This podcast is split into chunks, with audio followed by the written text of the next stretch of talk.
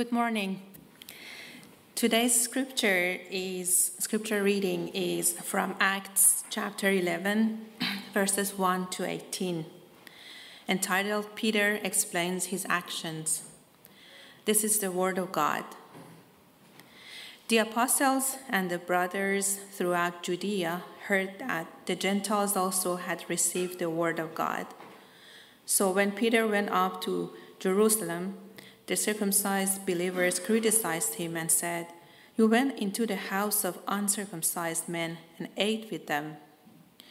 Peter began and explained everything to them precisely as it had happened. I was in the city of Joppa praying, and in a trance I saw a vision. I saw something like a large sheet being let down from heaven by its four corners, and it came down to where I was. I looked into it and saw four footed animals of the earth, wild beasts, reptiles, and birds of the air. Then I heard a voice telling me, Get up, Peter, kill and eat. I replied, Surely not, Lord. Nothing impure or unclean has ever entered my mouth. The voice spoke from heaven a second time Do not call anything impure that God has made clean. This happened three times, and then it was all pulled up into pulled up to heaven again. Right then, three men who had who had been sent to me from Caesarea stopped at the house where I was staying. The Spirit told me to have no hesitation about going with them. These six brothers also went with me, and we entered the man's house. He told us how he had seen an angel appear in his house and say, Send to Joppa for Simon, who is called Peter. He will bring you a message through which you and all your household will be saved. As I began to speak, the Holy Spirit came on them as he had come, us, come on us at the beginning. Then I remembered what the Lord had said John baptized with water but you will be baptized with the Holy Spirit. So if God gave them the same gift as He gave us, who believed in the Lord Jesus Christ, who was I to think that I could oppose God? When they heard this, they had no further objections and praised God, saying, So then, God has granted even the Gentiles repentance unto life. This is the word of God.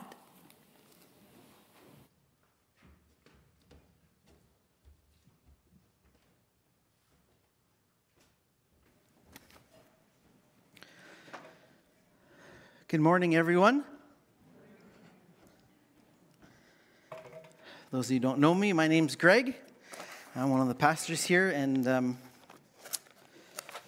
yeah, it's a joy to be here t- together in, in this uh, beautiful, beautiful uh, Canadian snowy January day. So, who here enjoys making IKEA furniture? Enjoys. Oh yeah, I got to There's at least a couple quick hands too. We're gonna have to chat afterwards. You know, you bond over shared shared experiences. Now, not just who is enjoys, but who's actually good at making IKEA furniture. Okay, good. Hey, I saw a couple hands didn't go up, so there's some honesty in this room. But now, for those of you who don't know what IKEA furniture is, IKEA furniture, IKEA is a store, it's from Sweden. Um, they actually figured out this ingenious way to make new furniture quite uh, more affordable. And they do this by making you put it together yourself. So instead of paying for someone in a factory to put it together, you actually save money by making it yourself. So it's good for the consumer, uh, except for those of us who don't like to make IKEA furniture. So, for example, say you buy a desk. What you get from the store is you get this cardboard box, or two or three, depending on how big the thing you're making is, and it's filled with all the materials. So you lug these giant boxes home, you open the boxes, and you find the most important thing in the box, right? And anyone who's done IKEA knows this is the most important thing in the box the instructions. Now, here's the thing about the way IKEA furniture goes together there is very little that's intuitive about them, right? So they don't start where you think they would start. They always start with the piece that you'd think would be one of the last pieces that you put in. A lot of pieces, of course, when you pull them all out, a lot of them look exactly the same. But don't be deceived, right? Because some of them are exactly the same, but some of them are just like slightly different. There'll be like a little pinhole somewhere in the piece that makes it a completely different piece somehow than the other ones. And then, of course, there's all these screws, and a lot of the screws look the same because some of them are, but some of them are just slightly different. So do not be deceived by what you think. You have to, you have to go to the good book, right? You have to, or you're going to be in trouble by page 12. And this is where my wife and I are, we diverge uh, in our personalities. Monica feels things out. She's playful and she's creative. So she's making a meal, for example, she goes, the recipe asks for this, so I mean, I'll just put, you know, this, this much in. or how about I'll put this in, or I think this might actually taste better, or oh, I missed this earlier, so maybe I'll just add it in now, and maybe a little bit more. But and then her meals are really great. Me, give me the recipe. I need to follow it to a T, step by step, measure everything exactly as it's supposed to be, and the food always tastes adequate. right?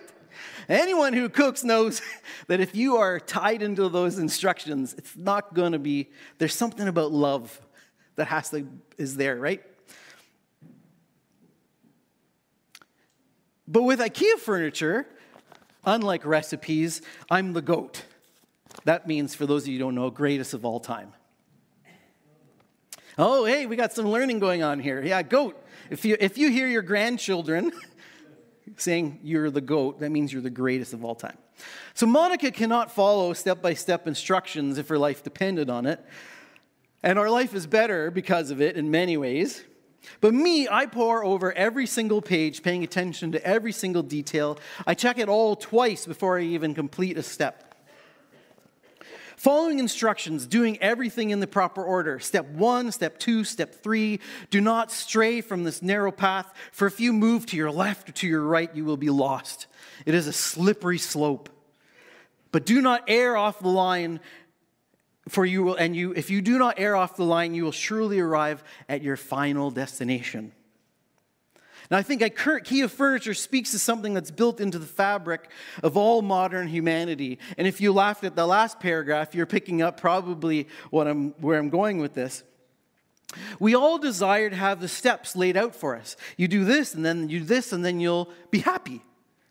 Seven steps to living your best life.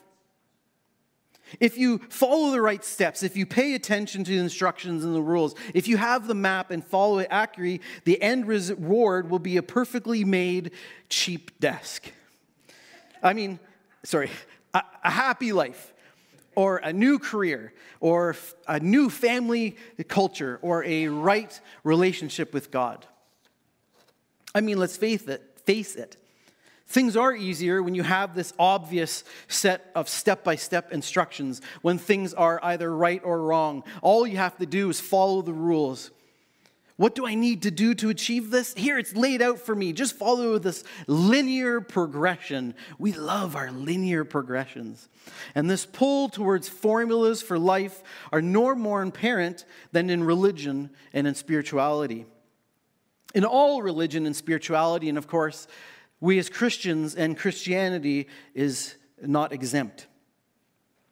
Throughout Christianity, churches have come up with all kinds of different formulas for how to become a Christian or to how to uh, become a welcomed insider as a member through specific steps of discipleship. Follow this specific path, and you will know God and be accepted for those of us who've been in the church in North America for a long time, how many of us were taught that to become a Christian, you had to pray the sinner's prayer?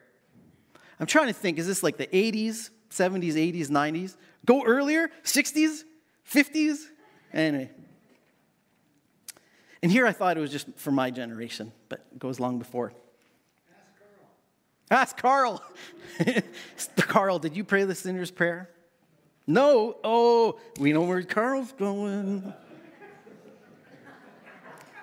Now, so that's the idea, though, right? If you really wanted to receive salvation, to be saved from the fires of hell, you had to pray this particular formula and you would move. There was a line, right? You had to move across it from unsaved to saved. Say this phrase, and you've just crossed this line. You pray this particular form, and you would move across the boundary from an unsaved heathen bound for damnation to a born again child of God bound for glory. Now, don't get me wrong. The prayer itself is a way of expressing what's truly in a person's heart. Their desire to turn from one life towards Jesus is actually very beautiful and powerful. God uses prayers like this to change people's lives. I mean, I myself prayed this prayer and it was significant for me. So I'm not I'm not slamming on prayers or this prayer. In fact, I probably prayed it 5 to 10 times, right? because, you know, that's what we all did, right? You never quite achieved exactly what you thought you had. So I'm not critiquing it as a meaningful prayer, but I do want to question the idea that there is a line. I want to question the idea that there is a boundary and that there is a formula that when you do it right, you move from one side of the line to the other. From undeserving orphan to beloved child based on some formulaic thing from dead to alive or from outsider to insider. And the church throughout the ages, the last few centuries, particularly since this thing called the Enlightenment, and here in the West specifically, we've tried to identify formulaic, linear, systematic understandings of coming to faith in Jesus, systematic ways of entering the community of church. And many of these ways are, have beautiful and wonderful things, but, it is the, but they have been turned into rules. And many of these, at least in the Western church, are based on cognitive assent. The idea that your brain, cognitive, or your intellectual understanding, has assent. So assent means agreeing to it. In other words, the idea that faith in Jesus, the authenticity and meaningfulness of your relationship with God, is identifiable by your intellectual understanding of and your agreement with certain concepts and ideas. And we mark whether someone is in or out based on their ability to speak back these intellectual concepts. That's the idea that faith in Jesus, your authentically and meaningfulness of your relationship with God, is based in an intellectual understanding. The idea that someone can evaluate the level of faith by the level of cognitive assent. And this idea in Western modernity that faith is primarily about cognitive belief is why it is common for churches to require certain steps to become part of the church. A required baptismal class, for example. If you want to be part of our church, you first need to be baptized, and it has to be done in the exact way that our particular church wants you to be done. But before you can be baptized, well, unless you're baby, but I'm guessing none of you here are babies, so I'm going to take out infant baptism. But before you can be baptized, you are then required to take a non optional class where you learn all the things that you need to intellectually assent to before you can be baptized and join the community of faith. I mean, I remember doing all that as a teen. We even had, we had a test on it. Did anyone else have a test in their baptismal classes? Oh, oh wow. So apparently I, am anyway. Some more things for me to work out in therapy, I guess. There. No. Now, don't get me wrong, again, anyone who knows me knows that I'm a huge fan of learning. I'm a huge fan of education. One of my personal primary ways of connecting with God is learning and thinking and reading and podcasts. So I'm not I'm not challenging the idea of growing and understanding. I think it's important. I think all of us need to do it. But I do challenge the idea that it is an, an intellectual grasp of ideas that is a measurement of faith Instead of just one means of deepening in our understanding of God and growing closer to God. If you disagree with me, I would challenge you to speak to someone who has intellectual disability and tell them they have no right to faith. It's, there's no other, right? Some people cannot understand theology. And to tell them that it is about what you can understand is to say there are people who can never enter the kingdom of God because of the way that God made them. Anyway, just something, again, a, a theological, a, brain teaser for those of you who are like me and like to think through theological problems. But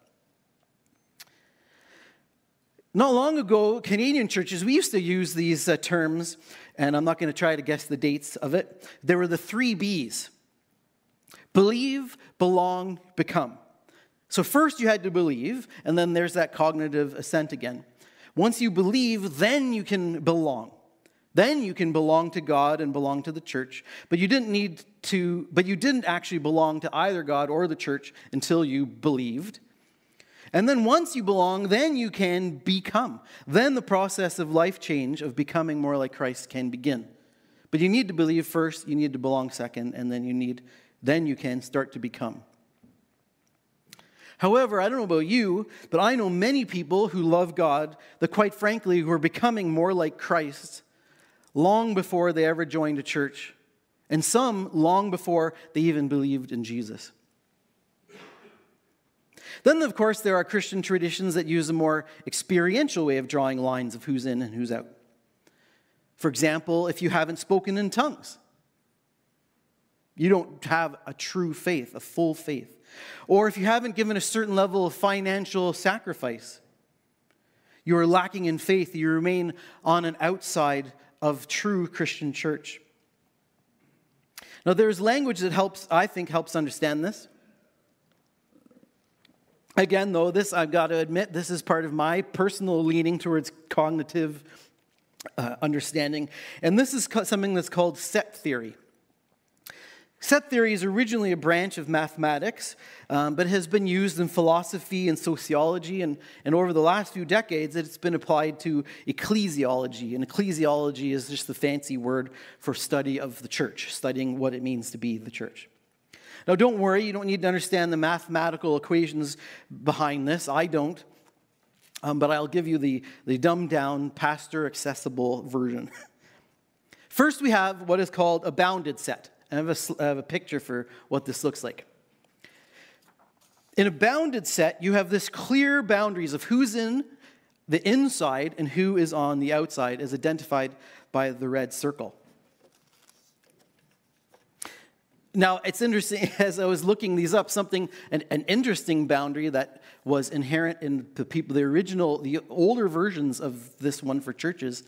Interestingly, the people on the inside were white and the people on the outside were black, which wasn't intentional, of course, but then I think also maybe says something that underlies some of our North American understandings of in and out. But anyway, so I found one where everyone's the same color, or not color, I guess is black.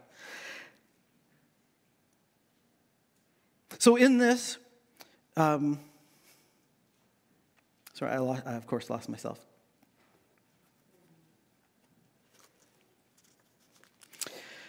Right, so uh, in the bounded set, you have these clear boundaries who's on the inside and who's on the outside, as identified by the red circle. So all of the examples I've given so far are bounded set understandings of faith and belonging. So the boundary for who is in and who is out, it may be baptism. So on your, if you haven't been baptized, you're in the out part of the circle. But then doing that physical act, you've now been put inside, right? So only fully, only baptized people fully belong. Or some traditions, it's your willingness to affirm and sign off on certain creeds. You need to agree to specific understandings of Scripture or of God, and you need to sign off on it. But if you disagree, or even if you just have a slightly different perspective and you make the mistake of telling the church leaders you have a different perspective, you will actually remain outside. So maybe you can hang out with the church community, but you always know you're actually outside of that red line. Some churches will have this around communion. You aren't welcomed at the table of grace unless you've gone through the appropriate steps to cross over that red line. But once you have gone through the steps, you've once you've followed all of the instructions, now you're able to receive God's grace given through Jesus in the bread and the wine. In the Bible, we do see this center approach to religion. Israel, God's chosen people, actually began as a center set in the sense that what defined them as inside or outside was blood, right? You're either born as an Israelite and therefore you're inside. Oh, you can go leave it on the. We're not on that one yet. Sorry, sorry, Parsa. Um, you're so if you're born as an Israelite, you're inside. But if you weren't fortunate enough to be born, you were an outsider, right? It's a bounded set. We see this also in the practice of circumcision in the Old Testament, where right from the beginning in Genesis 17, all males born into this family, so it wasn't just enough to be born into it, you also then had to be circumcised. And therefore, circumcision was a physical sign that a male child is part of the covenant people of God. So, circumcised, snip, snip, you're in. Uncircumcised, you're out. Even if you had the blood, you're, you're out. Now, obviously, this is very simplistic, but we don't have time to go into the entirety of the Bible at this point. If you want to talk about that more, I'm, I'm, the more nuances of it, I'm happy to. Um, but as far as telling who's in and who's out, this was pretty cut and dried. Sorry, that was a bad joke. I, I should have nipped that one earlier. Yeah, yeah, yeah. But when the Israelite people of God and so many, with, and it's true, so many Christians, there were these instructions and formulations determining clear boundary lines for who is in and who is out. But if we focus on that, we're okay with it.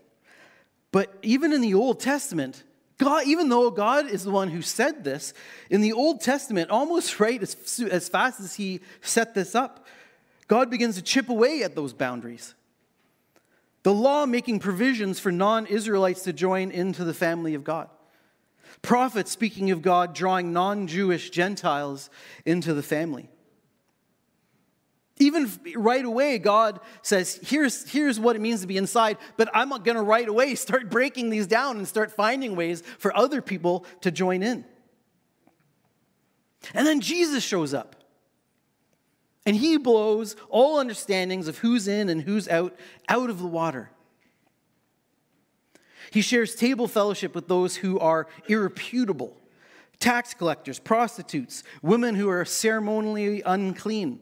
I mean, let's be honest, and that women in general, his relationship with them was completely inappropriate and irreputable people of other nations that the Jews consider, considered disposable, he considered his insiders.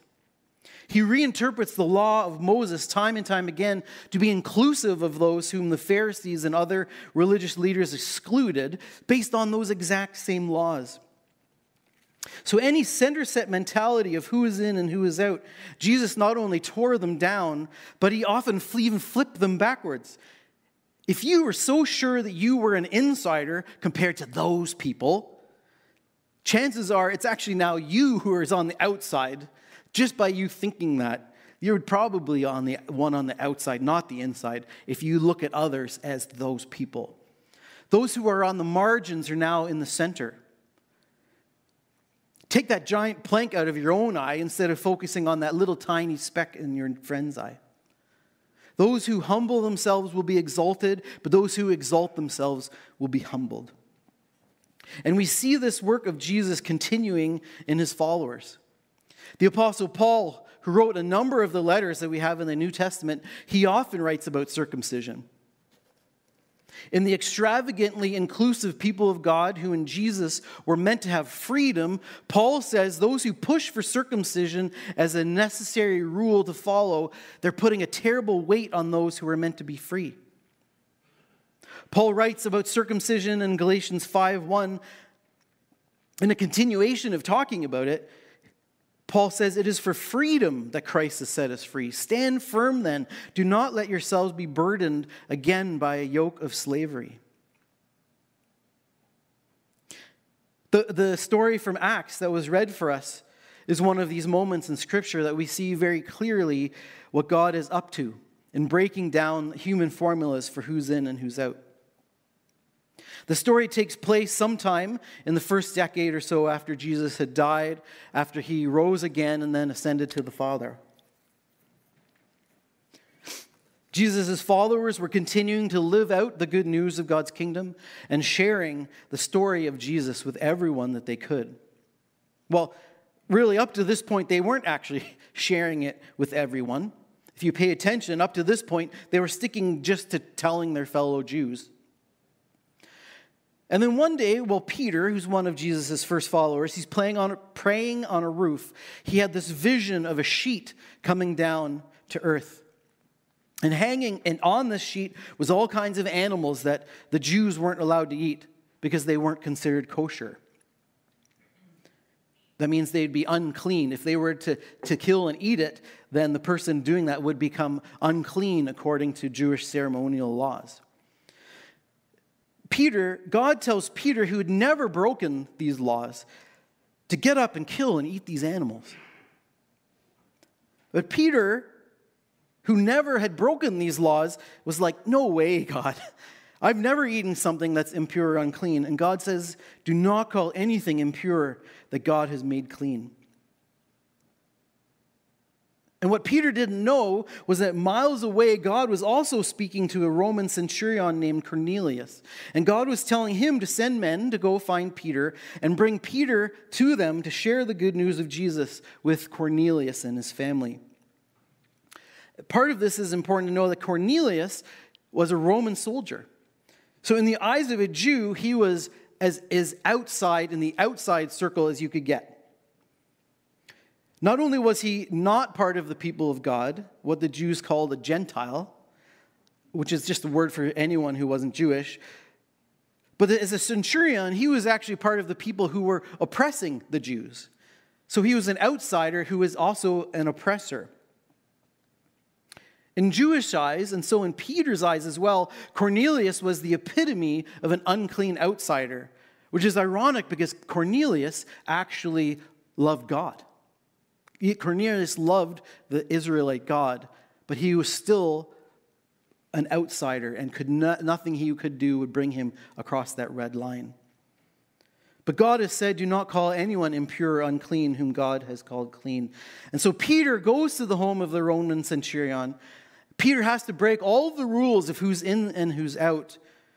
God uses this moment not only to bring salvation to Cornelius and his entire household, but God uses this moment to bring salvation to Peter and to the church. God uses it to bring salvation from slavery to a bounded set approach to belonging in the people of God. Another example of the humanly offensive extravagant inclusivity of God. Now, one of my favorite parts of this story is that God brought Peter to Cornelius' household so that Peter could tell them the good news about Jesus, right? now, I don't know if this is because Peter's preaching was just too long or what, uh, but uh, before Peter's sermon was even done, it says, while Peter was still speaking these words, the Holy Spirit came on all who heard the message. There's kind of that intellectual assent again. It's important for them to hear the message, but God didn't even wait for Peter to finish his argument. He was still preaching. And God's like, okay, Peter, okay, that's enough. What really makes a difference is the presence of my spirit. So, okay, you can shut up now. Boom, God's spirit comes on all of them. I'm not going to let you think this is happening because of your good preaching or the sinner's prayer or a formula of discipleship like preaching, then baptism, then spirit. I know this meeting for the pastor for coffee is supposed to be someplace in there as well. To believe or belong or become. I'm, going, I'm not going to let you think there's one set pattern for how someone comes to follow me. Faith isn't an IKEA desk. It is my spirit's work in people beyond any rules or systems or appearances. That's why it's impossible for us to read scripture and go, this is the order of events that need to happen for you to be able to say you know God. Because there isn't one. Every single story of someone coming to know God is different than every other story in the scripture. And this isn't by accident. I don't think it's by accident. And so we see this story continuing through the New Testament. God drawing people who, to Jesus who we never would have expected or imagined. And quite frankly, in times, people we never even necessarily would have wanted. We see God's Spirit moving in people's lives in a way that break all of our conceived notions of patterns for belief and linear progressions of discipleship. So, if God is doing this work of breaking down our boundaries of deciding who's in and who's out, and calling us instead to celebrate the non uniform work of the Holy Spirit in each life, then how do we know who's part of our community and the people of God? How do we know who's in and who's out? Now, I want to go back to that set theory concept. And a second type of set from, from bounded set is called centered set. Now you can put that on Parsa. So in centered set, if you can see the arrows, focus on the arrows, there are no longer boundary lines that need to be crossed. But belonging is actually defined by what is in the center. What is your core? And anything that moves towards it is now belongs, right? So, therefore, groups are defined by what is at the center, what is your core. In faith terms, as you see in the picture, those who are moving towards the center, those who are moving towards Jesus, belong in this concept. However, even in the centered set, as you see in the blue line, there are clearly defined lines of who's in and who's out. Right? It's only the people whose little red arrow is pointing at the, at, towards God that is in. One problem, of course, I know if, I'm just speaking for myself, and maybe some of you can relate to this, but I'm not always moving towards Jesus. My little red line isn't always pointing right at him. I mean, I want it to be. That's my desire, or at least that's my desire is that my only desire would be to always be moving towards Jesus. But let's be honest. Depending on the day or the moment, sometimes we're moving towards Jesus, but sometimes we're not. We're always moving, we're never static, we're never sitting still. So if we're moving in this direction, we don't just stop and not move, we're always moving. So if I'm not moving in this direction, I'm moving in a direction. And that's true for all of us. If I was in this diagram, perhaps right now my little red arrow would be pointing towards Jesus. But then if you uh, made a diagram of me tomorrow, perhaps part of my day, perhaps that arrow would point a little less towards the center. Take another snapshot when I'm at my lowest, when I've given into sin or fallen into unhealthy patterns, my arrow would be pointing away. Not that I have any of those. Just kidding. I obviously do. So if you made a diagram, uh, so in which case, at least for that moment, in this centered in this um, centered set, I would no longer belong. I would be in the out category. We all would be fluctuating constantly between I'm in now, I'm out now, I'm in now, I'm out now. Or, but our belonging, but we know that our belonging in God does not depend on our ability to, and capacity for perfection but on the perfect, unfailing, always forgiving, extravagantly inclusive love of Jesus. Our belonging doesn't shift and change depending on our brokenness, our weakness, or our shame or unhealthy patterns, but it actually stays steady and sure because we are adopted as beloved children of God. And so I think that there is a third set that better represents a core value, at least for us here at Spring Garden, as we seek to understand and to practice belonging, and it's called fuzzy set. You think for a mathematical set there would be something a, a little less, I don't know, fuzzy about it, but the lines are gone. And where there are lines, so some fuzzy sets do have lines, but they are fuzzy, they are undefined. You can't say clearly exactly if someone is on the line, through the line, coming towards the line. And this is frustrating for people who cle- want clearly defined lines of who's in and who's out, of what it means to be part of the church. This is frustrating if you want to really be able to say that person is born again and that person is not. Fortunately, I don't think God ever wants us to make those judgments on people. So this is going to be so actually those who've been part of our community here, there's probably a lot of you have been frustrated with us on this. We don't have specific set of doctrines you have to believe in to find a home with us. Now we do have different steps of discipleship we encourage as part of maturing faith. We do believe that baptism is an important part of following Jesus for faith, both individually and community, but you don't need to be baptized to belong with us. Where you are in your journey, it is our hope and prayer that you will come to a place to be baptized. But where you are in the journey isn't important to us. It's that we are working and to, to move towards Christ as our center together.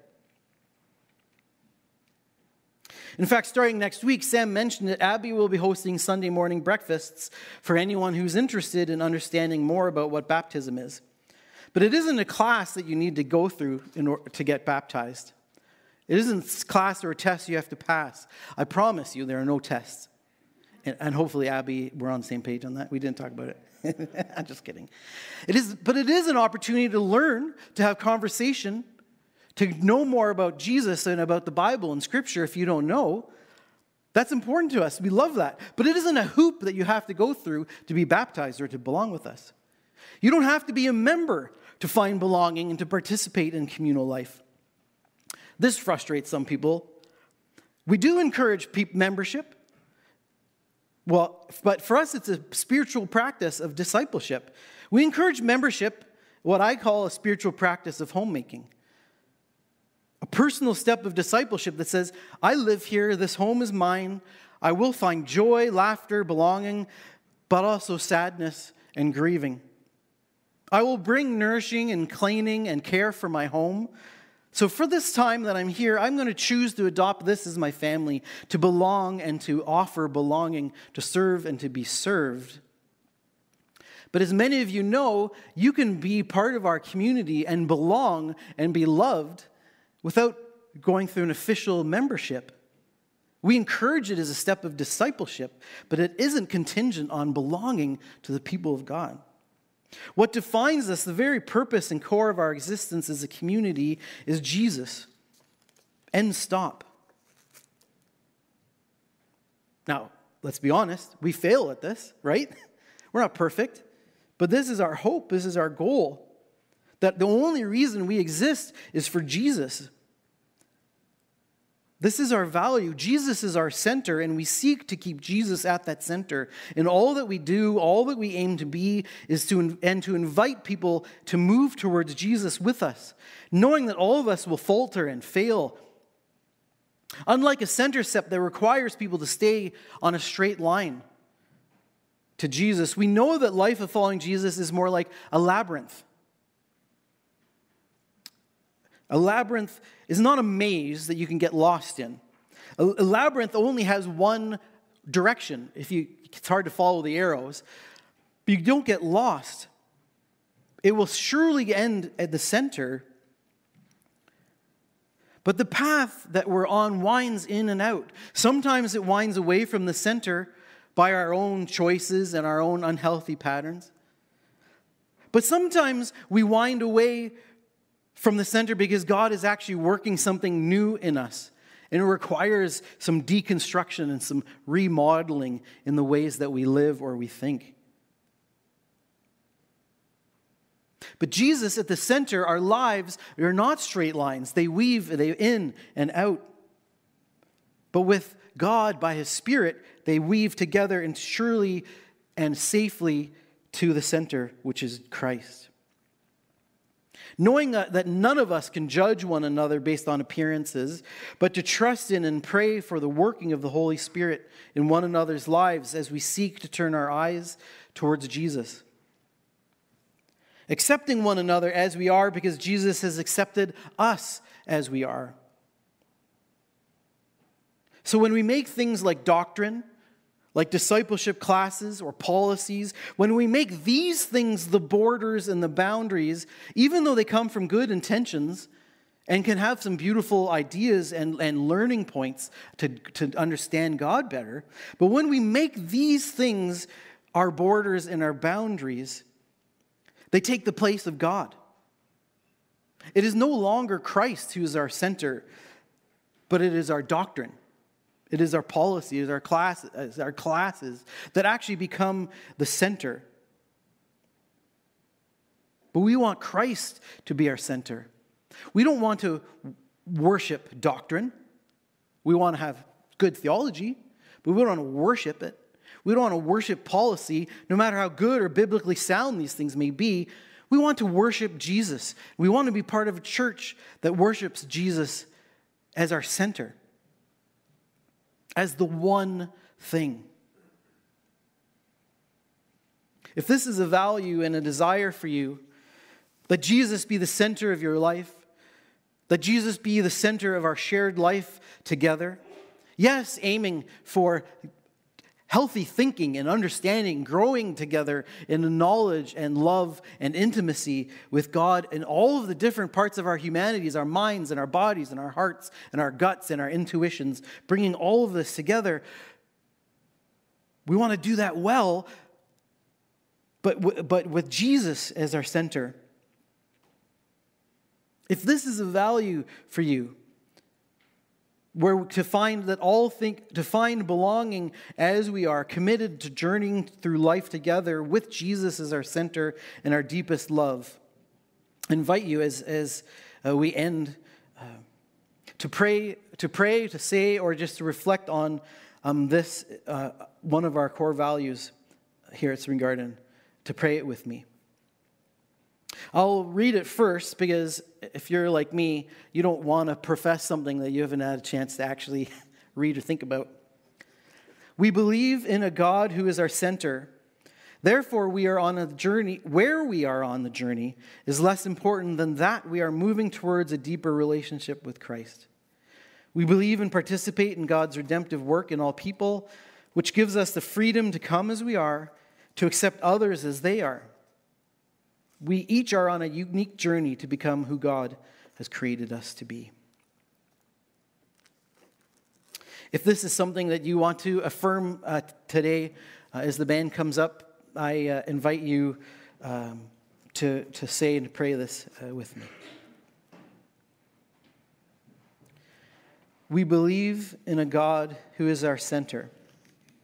Therefore, where we are on the journey is less important than that we are moving towards a deeper relationship with Christ. We believe and participate in God's redemptive work in all people, which gives us the freedom to come as we are and to accept others as they are. May we, we each are on a journey. Oh, what's wrong with you? You messed it up. Sorry about that. Let's do the we each are on a unique together. We each are on a unique journey to become who God has created us to be.